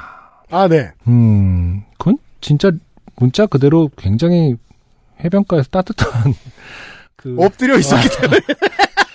햇살 때문 아닐까요? 그러니까 동시다발적으로 일어났겠죠. 햇살도 따갑고 누군가가 쳐다봤겠 고. 그런 느낌이 들면 바로 그늘로 가시고 네. 그러다 쓰러져요. 보습 크림을 발라주시고. 쿨링에 신경 쓰시고. 네. 싸한 느낌을 애써 무시하고 남자친구와 이 얘기를 하고 있는데, 그러니까 이렇게 무시하면 안 된다는 겁니다. 네. 따갑다는 것은 자외선이 너무 세거나, 그때 처리하면 음. 이제 화상이에요. 음, 일사병에 네. 걸리거나. 어, 남자친구가 얘기를 하고 있는데 갑자기 땡땡 고등학교라는 나지막한 외침이 들렸고, 땡땡 고등학교. 음. 저는 반사적으로 그쪽을 쳐다봤습니다. 제가 근무하는 학교 이름이었거든요. 고개가 움직이는 순간 알았습니다. 아, 좋게 되었구나. 제 복장은 비키니였고, 가로 열고 그땐 래시가드가 유행하던 시절이 아니었어요. 그 아, 그래요? 그 굉장히 어, 오래된 건가요? 제가 주변에서도 몇 번 듣고 음, 파리쿡에서도 본 적이 있는 이런 음. 한심한 이야기. 음, 학교 선생님, 음. 뭐 초등학교, 중학교, 혹은 뭐 어, 어린이집 선생님, 음, 음, 유치원 선생님들이 음, 우리 가르친 선생님이에요. 음, 근데 클럽이나 나이트에서 음, 봤대. 음, 음. 그걸 가지고 뭐라 하는 거예요. 그렇죠. 아니 나는 당신들이 그걸 보기 위해 클럽이나 나이트에 간 이유가 궁금하지 않단 말이야. 그렇죠. 음. 근데 선생님이 가는 게 왜 궁금한데. 음. 이런 참견. 음. 그런데 많이 걸려 보셨겠죠. 선생님 일을 하셨으니까. 네. 음. 어, 옆에 남친은 외국인이었거든요. 뭐 큰일도 아니고 잘못한 일도 아니지만 여러 가지 뒷말 나오기 딱 좋은 상황이었던 거죠. 음. 가로열고 학교 교사들이 좀 보수적인 편이죠. 뒷말도 정말 매우 지속적으로 오래 전 얘기까지 끄집어내어 많이 하고요. 음. 그렇죠. 우리가 모르는 이제 그 집단만의 어떤 특수성이 네. 아주 작은 거라도 이제 당사자를 굉장히 괴롭힐 수 있는 거죠. 음. 졸업생 두 명이 까르르 웃으면서 제 쪽으로 뛰어왔고 반가워하는 아이들과 어색한 티를 내지 않으려 매우 노력하며 짧은 대화를 나눴습니다. 아 심지어 졸업생이군요. 일단 음. 음, 재학생은 아니군요. 네. 졸업한 아이들과 우연히 만나는 건 대부분 행복한 일이지만 그날은 좀 힘들었습니다. 교사들에게 전설처럼 내려오는 공포 이야기가 스쳐 가더라고요. 동네 목욕탕에서 인사성 밝은 학생과 그 학생의 어머니까지 자연 그대로의 모습으로 만났다. 음. 어, 신혼기간에 비디오를 빌리러 갔다가 알바를 하고 있는 졸업생을 보고 그동안 빌렸던 비디오 목록이 떠오르며 식은땀이 흘렀다. 등등. 음. 아. 근데 이 후자 같은 경우는 시- 실제로 개인정보이기 때문에 네. 뭐가 됐든 간에 싫었겠네요. 물론 전자 같은 경우도 당연히 싫었겠지만 음. 둘다 사실은 이해는 갑니다. 네. 음. 그날 제주에서 만난 아이들은 그 후 학교에 놀러 와서 제가 수업에 들어간 사이 졸업생들. 음. 쌤 땡땡이랑 땡땡 다녀가요. 제주에서 운명적으로 키크크크크. 다음에 또 올게요. 커피 사주세요. 라는 쪽지를 남기고 갔습니다. 남자친구와 10년간의 장거리 연애 끝에 코로나를 직격으로 맞으며 지난달에 헤어졌어요. 통신 기술이 아무리 발달했어도 1년 넘게 직접 만나지 못하면서 관계 유지하는 건 어려운 일이네요. 어, 그렇군요. 음, 마지막 줄이 앞에 내용과 상관이 없죠. 네. 어, 그, 빨, 저기 뭐냐, 그 숨은. 그림 찾기죠? 네. 이때의 남자친구와는 헤어졌습니다. 네. 그 인간 얘기를 얘네들은 왜 하는 걸까요? 뭐 이런 것도 아니고 지금 갑자기 어, 점프했습니다. 그래서 음. 어 이분의 의도와 아무 상관없이 음, 저희도 이분이 음, 4년 전에 보내서 탈락한 사연이 있어요. 그걸 좀 보시겠습니다. 그렇군요. 네. 어, 2017년 3월 1일 오후 2시 43분에 온 사연이에요. 음. 음, 2017년이면 벌써 진짜 4년 됐네요. 4년 됐네요. 네. 좋게 된 일인지 아닌지 판단이 서지 않아 사연 보내봅니다. 상담 장르? 혹시라도 선정되면 유현 씨님, 안성준님 두 분이 뭐라고 얘기해 주실 것 같고 그럼 조금이라도 결정에 도움이 될까 해서요. 우리는 아. 이제 미래를 알죠. 네. 결정한 것 같죠. 네. 결정했고 어 결국은 헤어졌다. 뭐 이런 음, 건 거죠, 지금. 그죠. 음. 음. 저는 6년 가까이 만나는 남친이 있습니다. 아, 이 당시에도 6년 시간이 가까이. 맞군요. 그렇죠. 네. 그렇죠. 지표적으로 묘사하면 중산층 가족이 있는 자수성가형 아이리시계 미국인입니다. 아, 이 지표적으로 묘사라는 건 음, 이현주 씨 저 아버님의 스타일을 뜻하는 말이군요. 네. 벌이와 네. 인정, 그러니까- 민족. categorizing이 종종 차별을 유발한다는 걸 알면서도 우리는 음. 이렇게 categorize 하는 걸 좋아합니다. 그러게 말이에요. 네. 그러면 알기 쉽지 않을까. 그렇죠. 그걸 뒤집어서 질문해야 되죠. 그걸로 알 수 있는 건 없죠. 그렇죠. 네. 처음엔 외국인을 만나는 게 부담스러웠는데 이런저런 취향들이 잘 맞아서 만나보니 사귀게 되었고 음, 시간이 이리 흘렀네요. 음. 남친을 두고 좋게 된 건가라는 생각을 하게 된 건 트럼프가 등장한 이유입니다. 이후입니다. 뭐 트럼프가 태어난 이유를 말씀하시는 건 아니고 음, 6년밖에 안 사귀셨으니까. 음. 트럼프의 당선 이후겠죠? 아 근데 이제 이 정치적인 거는 지표상으로 이제 분류하는 시도들이 많으니까 네. 그래서 이제 유의미하다고 보신 건가요? 자수성가형 아르시 미국인이 트럼프 지지하는 경우가 좀 많은 거겠죠? 그 상관이 있나? 그런 연구가 뭐 있는 자세히 건가? 뜯어봐야 되겠습니다만. 네. 네. 그런 연구가 있는 건가? 음. 자, 공화당 지지자인 건 알고 있었는데 알고 계셨군요. 설마 트럼프를 지지할 거라고는 생각 못 했거든요. 그런데 당연히 트럼프를 지지한답니다. 음. 제 남친의 말을 정리하면 어, 여성에 관한 발언이나 세금 문제, 트럼프의 막말은 물론 잘못이다. 그렇게 행동하면 안 된다. 그렇지만 그게 절대적인 결격 사유라고 생각하지 않는다. 그 정- 많은 지지자들이 그렇게 생각합니다. 맞아요. 그 정도 흠이 없는 정치가는 없다. 이게 오해죠. 독보적이었는데. 음, 네. 이 흠이야말로 지표적으로 정리할 수 있지 않습니까? 그러니까요. 이 정도 흠이 있는 정치가는 음, 없다. 음, 그거는 이렇게. 분명히 정리가 될 거예요. 흠의 개수를 정리하면 네. 없다라는 게 팩트로서. 그거 어, 민주당의 총기 규제에 대해 찬성하지 않는다. 음, 가로 열고 미국은 이미 총기가 자유화되어 있으므로 원천적으로 차단하고 있는 한국과는 상황이 다르다. 총기 규제가 심해지면 예전에 그랬듯 일반 시민은 총기를 소지하지 못하고 범죄자들만 총기를 소지하게 되어 자기 방어가 불가능하게 된다고 설명해 줬습니다. 가로 닫고. 네. 트럼프의 이민 정책에 대해서는 기본적으로 동의한다. 최근에 트럼프가 시행한 중동 7개 국가 출신 미국 입국 금지는 어, 땡땡 짓이 맞지만 그래도 불법 이민 단속은 트럼프 정책을 지지한다 정도가 되겠습니다. 네, 미국 사회에 자리 잡은 이민자 커뮤니티의 목소리가 상당히 이렇죠. 네. 네. 음. 어, 저는 공화당 지지한 건 알았지만 가르고 온 가족이 공화당입니다. 가르고 설마 트럼프까지 지지할 거라고 생각도 못 해봤기에 멘붕인 상태입니다. 사실 지금도 이해 못 하겠어요. 이게 이제 4년 전 상태인 거죠. 음. 이쯤 되면 헤어지면 그만인데 뭐가 문제냐, 뭐가 좋게 된 거냐라고 하실 것 같습니다만 남친이 파견 근무를 끝내고 곧 미국으로 돌아가는 상황이라는 게 제 문제입니다. 조만간 프로포즈 할 것 같은데 wow, 그랬군요.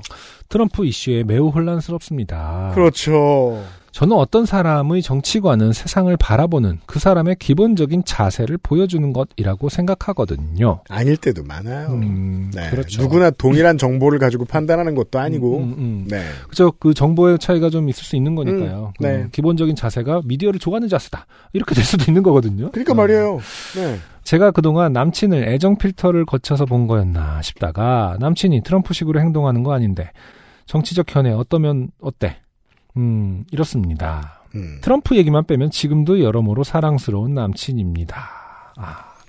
그렇죠. 이제 태극기 얘기만 빼면, 어, 아이, 아이에겐 좋은 할아버, 따뜻한 태극기 할아버지랑 비슷한 맥락인가요? 여러분, 이게 인생인 거죠. 네. 삶은 그렇게. 아이에게 따뜻한 태극기 할아버지. 삶은 그렇게, 어, 무 자르듯 잘 잘라지지 않습니다. 이게 그래서 정치도 가족도 마찬가지입니다. 근데 무는 사실 잘 안 잘라지는데 왜 무라고 했을까? 옛날 무는 종이 달랐나 봐요. 제가 그걸 많이 고민해 봤거든요. 지금 무와는 다른 게 아니었을까. 음, 여러분, 무랑 당근 다, 자를 때 항상 조심하셔야 되거든요. 굉장히. 당근 겁나 안 잘라지잖아. 아니, 근데 무- 네. 조선 무가 더 딱딱한 건 사실이에요. 네. 네, 진짜로 그 종이 우리가 해먹는 그 굵은 무가 확실히 외국 무보다는 단단해요. 그러니까 어, 무자르듯은 사실은 번역체다. 어, 외국 무일 수 있다.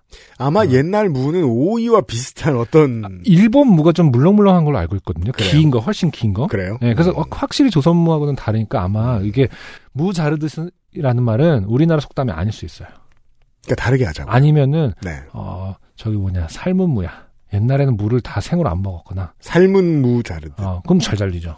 삶은 감자 자르듯. 네. 좋네요. 아니면 이제 뭐가 생략된 거지. 조림 밑에 있는 삶은 아, 삶은 고등어 조림에 무 자르듯이 고등어 되는 게 아니야. 들어보면 있는 어, 무. 같지 않아. 이렇게 숟가락 푹 누르면 잘라지는 게 아니다. 어. 근데 이제 앞에가 다 생략된 거죠. 자, 저희들이 밝혀냈습니다. 음, 네. 조림 밑에 있는 무. 네. 어, 한 10%쯤 10%쯤 탄 무 그거. 네. 를 얘기하는 것입니다. 네. 여튼 자, 여하튼 정말 여하튼. 음. 음. 저 좋게 된 거 맞나요? yes라고 대답하자니 뭔가 마음에 걸리고 no라고 하자니 그건 못할 것 같고요. 냉철한 분석 부탁드립니다. 상담 방송 아닌데 이런 사연 보내서 죄송합니다. 파란색 빨간색 귀요미 오파 씨를 복수까지 하며 듣는 청취자니까 혹시라도 놓여 마시고요. UMC님 무서워요. 뭔가 합리적으로 따끔하게 혼내는 선생님이 좋으면서도 무섭달까요? 크크크. 평소에 거의 목소리를 내지 않는 아 김상조 엔지니어님의 의견도 궁금합니다. 지금은 낼 수가 없습니다. 네. 짧게 쓰려고 했는데 길어졌네요. 언제나 웃게 만들어주셔서 감사합니다. 건강하고 행복하시길. 아, 혹시 선정되면 익명 처리 부탁드립니다. 네. 네, 그래서 선정되지 않았다. 순전히 이분만을 위한 시간이에요, 지금. 그러네요. 어, 어, 4년 전 사연까지 들춰내서 지금, 음, 전 돌리려고 하는 게 아니에요. 네. 그냥 저는 되게 좋은 고요한 기분이 느껴졌어요. 네. 감정이 느껴졌어요. 감성이 느껴졌어요. 아, 그래요? 네.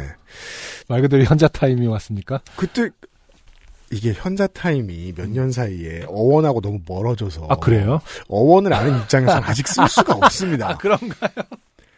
요즘은 5만 가지를 가지고 그냥 맞아요, 맞아요. 현명해지면 어. 다 현자 타임이라 그러는데 아, 네네네, 난 못 써요 아직.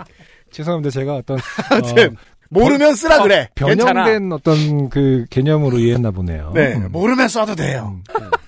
네. 자, 확인했고요. 네. 시간이 해결했죠. 음. 돌아보시니 어떤지 궁금해요. 음. 네. 근데 여기서 핵심은 이게 예스냐 노냐는 프로포즈와 관련돼서의 고민이었거든요. 음. 근데 이제 10년간의 장거리 끝에 니까 지금 이 이후로도 4년을 더 사귄 거 아닙니까? 맞아요. 그러니까 프로포즈 없이. 트럼프의 프로포즈가 없었던 겁니다, 사실은. 그동안 트럼프의 reign이 있었어요. 음, 그렇죠. 트럼프 통치기가 있었고 통치기. 그동안 사귀셨어요 더. 네. 근데 이게 뭐 사실은 뭐 약혼 한 상태셨는지는 뭐 알 수는 없죠. 그건 저희는 음, 다만 음. 이렇게 간단하고 힘이 들어가지 않고 뭔가 설명하려는 노력이 없는 문장으로 음. 10년간의 관계가 정리됐다는 걸 깔끔하게 설명해 그렇죠. 주셨잖아요. 사실은 두, 두 줄로 끝났으니까요. 네. 그래서 저는 기뻐요. 음. 시간이 해결해 줬나 보다. 아, 라는 생각이 지금까진 들어서.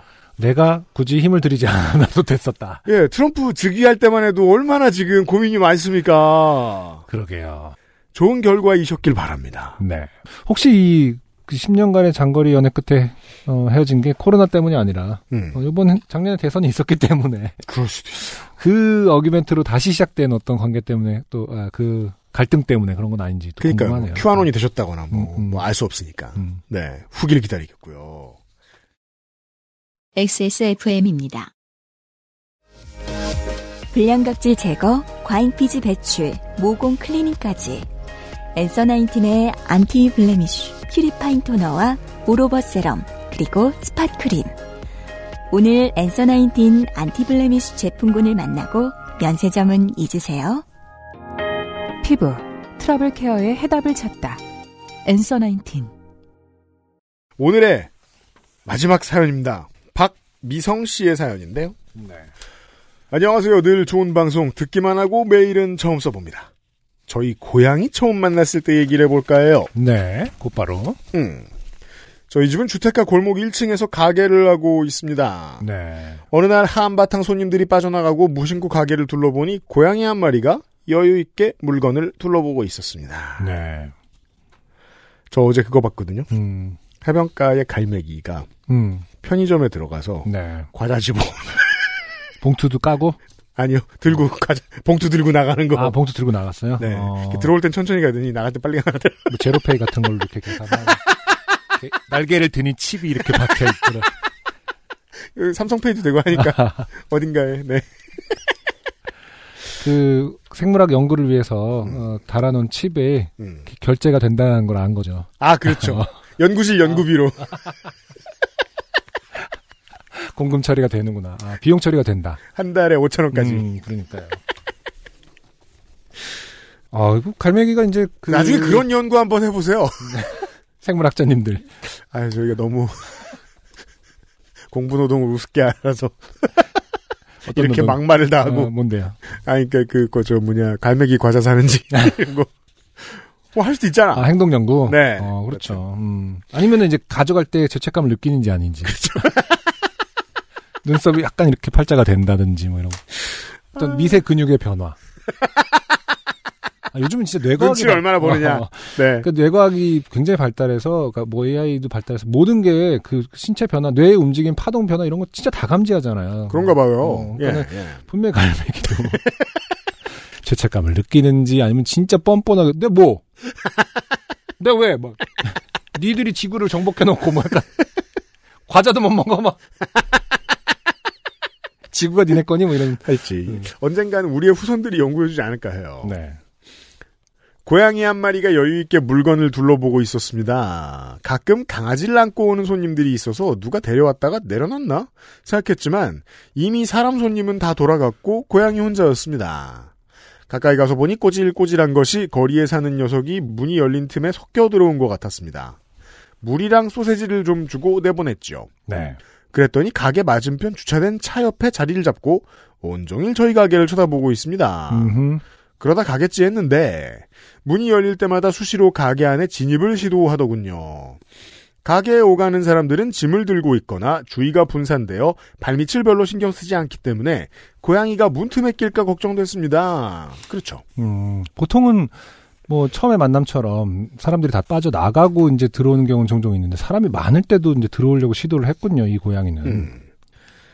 아버지가 녀석을 오토바이 바구니에 싣고 두 블럭 정도 떨어진 공원에 두고 오셨습니다. 네. 그런데 아버지가 다른 곳에 들러 볼일을 보고 돌아오시기도 전에 이미 녀석은 저희 가게 맞은편 자리에 돌아와 있었습니다. 아 무슨 만화 같네요. 음. 음, 뿅 하고. 음. 어. 너 이게 재밌냐? 이러면서 지금 나랑 장난치는 거야? 내가 찾아오는지 아닌지 뭐 이런. 그렇죠. 고양이 후각 무시해? 뭐 약간 이런 느낌이죠. 그러니까 이걸 놀이라고 하는 거냐 지금 이런 반응이었겠죠. 그래서 그날 가게 문을 닫을 때 인근 학교 담벼락 너머에 쥐포 몇 조각을 던져놓고 고양이를 그쪽으로 유인했습니다. 가게 주변에 얼쩡거리면 위험하니까 안전한 곳에 자리 잡길 바랬죠. 그런데 다음날 아침 아버지가 가게에 출근했더니 닫힌 셔터 밑에서 그 녀석이 튀어나와 반갑게 맞이하더랍니다. 아, 그럼 제가 잘못 예측했죠. 음. 야, 어제 그거 또 하자. 이 얘기죠. 재밌는데? 뭐. 오토바이 어째서? 그러네요. 어. 마음에 들었던 거죠. 자기가 주인인 것처럼요. 저희 가족은 이 녀석을 우리가 거두는 수밖에 없다고 판단하고 창고로 쓰는 가게 뒷마당에 자리를 마련해 줬습니다. 가게 안에 두면 물건을 망가뜨리고 당연하죠. 네. 문을 드나드는 것이 위험했기 때문에 목줄을 걸어 두었지요.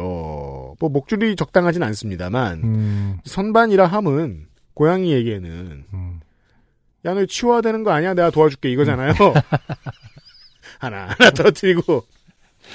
가게에서 시간이 나는 틈틈이 뒷마당을 내다보니 어느 순간 빈 목줄만 덩그러니 있더라고요. 어, 다행이네요. 네. 나름 헐렁하지 않게 해뒀는데 어떻게 빠져나갔는지 신기하게 제 갈 길 갔나 보다 생각했죠. 그런데 잠시 뒤에 다시 가보니 고양이가 목줄을 억지로 머리에 집어넣어 얼굴이 찌그러진 주제에 거기 계속 있었던 척 태연히 연기하며 앉아 있는 거예요. 네. 제 아무리 고양이가 액체라는 설이 있어도 원상복구는 실패한 모양이었습니다. 음, 어, 매듭의 종류가 다르네? 막 이러면서. 네, 고양이가 어. 가장 덜 액체인 부분이 음, 머리죠. 음, 스카우트 출신이니? 뭐 이러면서. 처음 보는 매듭이야. 야, 이게 너 이거 어떻게 써? 이거 이거죠. 그리고 몇 달 뒤 저희 가족은 가게를 정리하고 다른 일을 하게 됐는데 가게를 인수하신 분이 고양이도 권리금에 포함된 거냐고 물으셨습니다. 네. 가게 손님들이 저희 고양이를 무척 좋아했거든요. 그런 생각은 해본 적이 없어서 순간 고민됐지만 이미 가족이라고 여겼기 때문에 저희가 데려가기로 했습니다. 네. 집안에서 동물을 키워본 적이 없어 많은 시행착오가 있었습니다. 그렇죠. 음. 그중 가장 문제가 됐던 건 제 알러지였어요. 그렇죠. 아, 그렇죠. 이건 진짜 속상하죠. 사람들은 연이 맺어진 이후에 알러지를 알게 됩니다. 네. 그동안 알러지가 뭔지도 모르고 살았지만 고양이를 집안에 데려고 온 후부터 온몸이 가렵고 숨쉬기 어렵고 특히 얼굴에 심한 수포가 올라오고 진물이 흐르는 등 일상생활이 불가능할 정도로 아프고 흉측했습니다. 어, 보통은 뭐 재채기라든지 눈물, 콧물 정도일 수 있는데. 더 나가면 피부 관련. 굉장히 심한 알레르기였군요. 처음엔 알러지라고 생각지 못했지만 지인의 권유로 병원에 가서 그래요. 병원은 가봐야 또 음, 네, 알아요. 음. 병원은 지인이 없으면 잘 안 가죠. 그러게 말이에요. 이게 건강할 때는 음, 어나 왜 이러지? 음. 좀 비참하네 오늘 이러고 그냥 내일은 더 나을 거야 이러면서 살잖아요. 병원에 가서 알러지 반응 검사를 해보니 수십 가지 항목 중 단 두 가지 강아지 털과 고양이 털에만 알러지 반응이 나타났습니다. 아. 그 후로 고양이의 공간을 어느 정도 분리하고 하루에 10번 청소하고 100번씩 손과 얼굴을 씻는 걸로 고양이와의 생활의 절충점을 찾아갔습니다. 와, 대단하시네요. 이게, 아니, 얼굴에 수포가 날 정도로 그건데 포기하지 않고, 어, 네. 해결책을 찾으려고 노력을 하셨다는 게 정말 음. 대단합니다. 이게 동물 사람 많이 알아서 그렇지 같이 이제 사람 아닌 동물하고 사시는 많은 분들이 같이 살기 시작한 다음에 알러지를 깨닫게 되셔서 네네. 큰 고생을 하면서 생활 습관을 바꾸신 분들이 꽤 많을 거예요. 맞아요. 청취자 여러분들 중에 분명히 계실 거 알고 있어요. 네. 혹은 내가 이제 수의학과에 합격해 놓고 알러지를 알았다거나 음. 근데 반대의 경우도 있더라고요. 네. 알러지가 있는데 얘랑은 그게 없는, 고양이 알러지가 있는 줄 알고 살았는데, 음. 웬걸? 뭐, 그런 경우도 그런 있죠. 경우도 있더라고요. 음. 그한 그건 뭔지 모르겠어요. 그러니까 한 개- 얘기 들은 본. 개체의 어떤 특별함에까지도 반응을 했던 건가 그러면? 음. 음. 그 후 14년이 지났고 일주일 전 고양이가 무지개 다리를 건너 고양이 나라로 떠났습니다. 아 그렇군요. 14년 동안. 음. 저희 고양이는 요파시와 그알싫의 전회차 청취자예요. 네. 지난 로스트 스테이션은 그 아이가 듣지 못한 첫 번째 회차였습니다. 며칠 동안 울며 지내다가 겨우 눈물이 마른 참이라 사실 방송 내용은 그다지 귀에 들어오지 않았습니다. 그래도 고요함이 싫어 그냥 틀어뒀지요. 음. 그런데 아직 이별은 힘들고라는 채베코님의 목소리가 귀에 꽂히는 순간 참았던 눈물이 주체할 수 없이 쏟아, 쏟아졌습니다. 한참 울다가 그 노래를 찾아 가사를 찬찬히 들여다봤습니다. 매일 헤어지는 오늘이 달래는데도 영영 무뎌지지 않는다니 이보다 아픈 말이 또 있을까요? 네. 하지만 언제쯤 괜찮아질까 기다릴 필요도 혹시 그 애를 너무 많이 잊을까 두려울 필요도 없다는 생각이 들자 마음이 편해졌습니다. 고양이들은 어제도 내일도 생각지 않고 오늘만 살아간다지요. 그래서 늘 그렇게 사랑스럽고 행복한 얼굴인가 봅니다. 아니에요. 피부가 안 좋아지는데 털이 건강해서 행복한 얼굴인 거예요. 음. 피부가 너무 나빠지면 불행한 얼굴이 될 수 있어요. 저도 영영 무뎌지지 않는 슬픔과 추억을 안고 오늘을 살아가려고 해요. 아직은 시도 때도 없이 눈물이 흐르지만 조금씩 빈자리에 적응해가는 중입니다. 큰 위로가 되는 아름다운 노래를 만들고 불러주신 정미라님, 김현철님, 최백호님과 그 노래를 저와 만나게 해주신 유형, 안녕, 요파시 가족분들께 감사드립니다. 네. 박미성 씨 고맙습니다. 네. 전회차 청취자가 흔치 않거든요. 아 그렇네요. 음. 그게 그 식구들을 이제 멀리 떠나보내면서 알게 되는 것 중에 하나인 것 같아요. 네. 자연스럽게 음. 물리적으로 그냥 있죠. 음흠. 존재는 음흠. 그렇게 돼 있습니다. 네. 왜냐하면 존재는 내 인식이기 때문에 음. 어디 가지 않더라고요. 아 그렇죠. 네, 네. 뭐 같은 말든 음. 아, 여전히 위로받고 계실 거라고 생각합니다. 네. 그 친구한테. 음흠. 네. 오늘의 마지막 사연 박미성 씨의 사연이었습니다. 어, 함께 오랫동안 저희 방송 들어주셔서 감사드리고요. XSFM입니다. 오늘은 인도네시아 만델링 어떠세요? 독특한 향, 쌉쌀한 맛, 입안 가득 차오르는 강렬한 바디감. 특별한 커피가 필요할 때 가장 먼저 손이 갈 커피. 가장 빠른, 가장 깊은 커피비노 인도네시아 만델링. 투표한다고 떡이 나오는 것도 아닌데. 투표해주시는 어, 많은 요파시 유권자 여러분. 여러분 덕분에 네. 아, 계속해서 요파시가 월장원을 배출하고 있어요. 네네. 2021년 1월에 요파시 Greatest Hits 5개의 사연 중에 네. 월장원이 나와서 발표해 드립니다. 네. 어, 먼저 이번에는 1, 2위가 다툼을 했고요. 그러네요. 나머지는 군소입니다. 음. 5위는 지인 씨의 네. 어, 영업장의 빗소리 겸 고기 굽는 소리 이야기. 음, 음. 하루 걸러 고기 굽는 소리가 나고, 네네. 네, 패배자의 술 냄새가 나는 옆 영업장 이야기. 네. 네. 그리고 4위, 우리 얍삽한 황순영 씨. 음. 더 얍삽한 언니를 두고 있다고 주장하시는 황순영 씨의 이 싱가포르에서 해파리에 쏘여서, 네. 어, 해파리를 영어로 할 줄 몰라서 네. 고생하셨다는. 지원금으로 받아서 간 네. 어, 싱가포르에. 우리 구신, 음. 황순영 씨의 네. 사연이 4위. 어, 3위는 심예슬 씨의 안양의 S고등학교. 음. 과묵한 선도부를 짝사랑하셨다가 네. 버스에서 내리면서 넘어지고 미끄러지신 음. 그리고 좀 멀리 가신 네네. 네 바로 그 사연 안타깝게도 그 대상이 되는 남학생은 본인이 그걸 몰랐거나 네.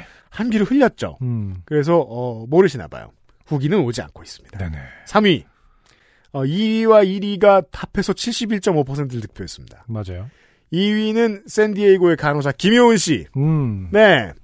어, 우리 좀 전에 나왔던 이 사연에 결혼판 어, 그렇죠. 아까 그 익명으로 보내주, 익명이었나? 네. 어, 그분은 이제 연애 때 네. 트럼피라는 걸 알게 됐지만. 그렇죠. 이분은 결혼을 하고 나서. 그렇죠. 네. 폭스뉴스 신랑. 음. 코로나에 걸려와가지고. 네. 저주하는 사연 보내주신. 김효은 씨의 사연이 2위입니다. 믹스넛으로, 어, 연명시킨. 그렇습니다. 이건 뭐 또 K자랑이죠. 음. 커피나 좋아합니다.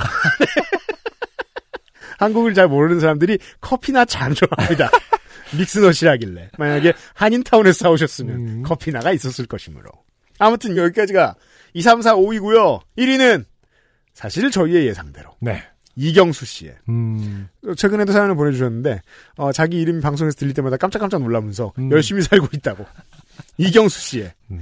어, 디스코 팡팡 사연 키높이 깔창을 디스코 팡팡에서 잃어버리신 그렇죠. 네, 학생 줍고 싶어요 네. 바로 이 사연 음, 이후에 이제 창피함을 많이 어, 잊어버리게 됐다 네. 마치 그 왜 저 SF물에서 나오는 음, 통점을 모두 없애버린 전사 같은 거죠 그렇죠. 저 데드풀 같은 거야 한 번 너무 아팠어가지고 음. 이제 아프질 않아 그렇죠. 혹은 이제 뭐 소심함을 이기기 위해서는 이제 디스코 팡팡을 타라라는 어, 어떤 치료술까지도 어, 그렇죠. 생각해 볼 수 있는 디스코 팡팡술. 네 네. 어, 40.5%를 득표한 음, 이경수 씨의 디스코 팡팡 사연이 2021년 1월에 월장원이 됐습니다. 2021년의 새로운 세기의 첫 월장원이죠. 그렇죠. 네. 아, 이경수 씨께 축하 보내드리고 축하만 보내드립니까? 많은 선물을 보내드리고 어, 이분처럼 횡재하실 수 있어요, 여러분들도.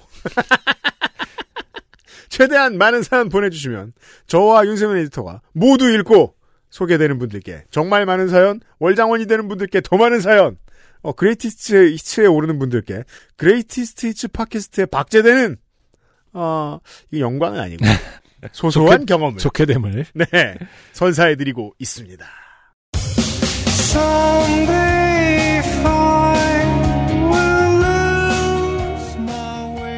351번째 요즘은 팟캐스트 시대 여기까지였고요.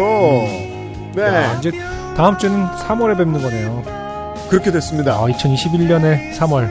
물론 뭐 3월이라고 해도 좀 춥긴 하지만 어쨌든 봄으로 진입을 하는 시즌에 또 뵙게 되겠습니다. 이게 여러분들께 위안이 될 수도 우울함의 소재가 될 수도 있겠습니다만 글로벌 팬데믹 지금 더 길게는 15개월 차 버티고 있습니다. 온 인류가 그간 수고 많으셨고 꽤 멀리 왔습니다. 그래서 이번 주에 어찌 보면 그로 인해서 사람에게 주어질 수 있는 우울에 대한 얘기들로 가득했어요. 네. 다음 주에는 다른 얘기 많이 다뤄보도록 하겠습니다. 지구상에 많은 현존하는 청취자 여러분 및 어, 박미성 씨와 박미성 씨의 고양이 있든 없든 많은 청취자 여러분 들어주셔서 감사합니다. 2021년 3월에 어김없이 다시 찾아오도록 하겠습니다. 안승준과 유현수였습니다. 요즘은 팟캐스트 시대였습니다. 감사합니다. XSFM입니다. P U T E I A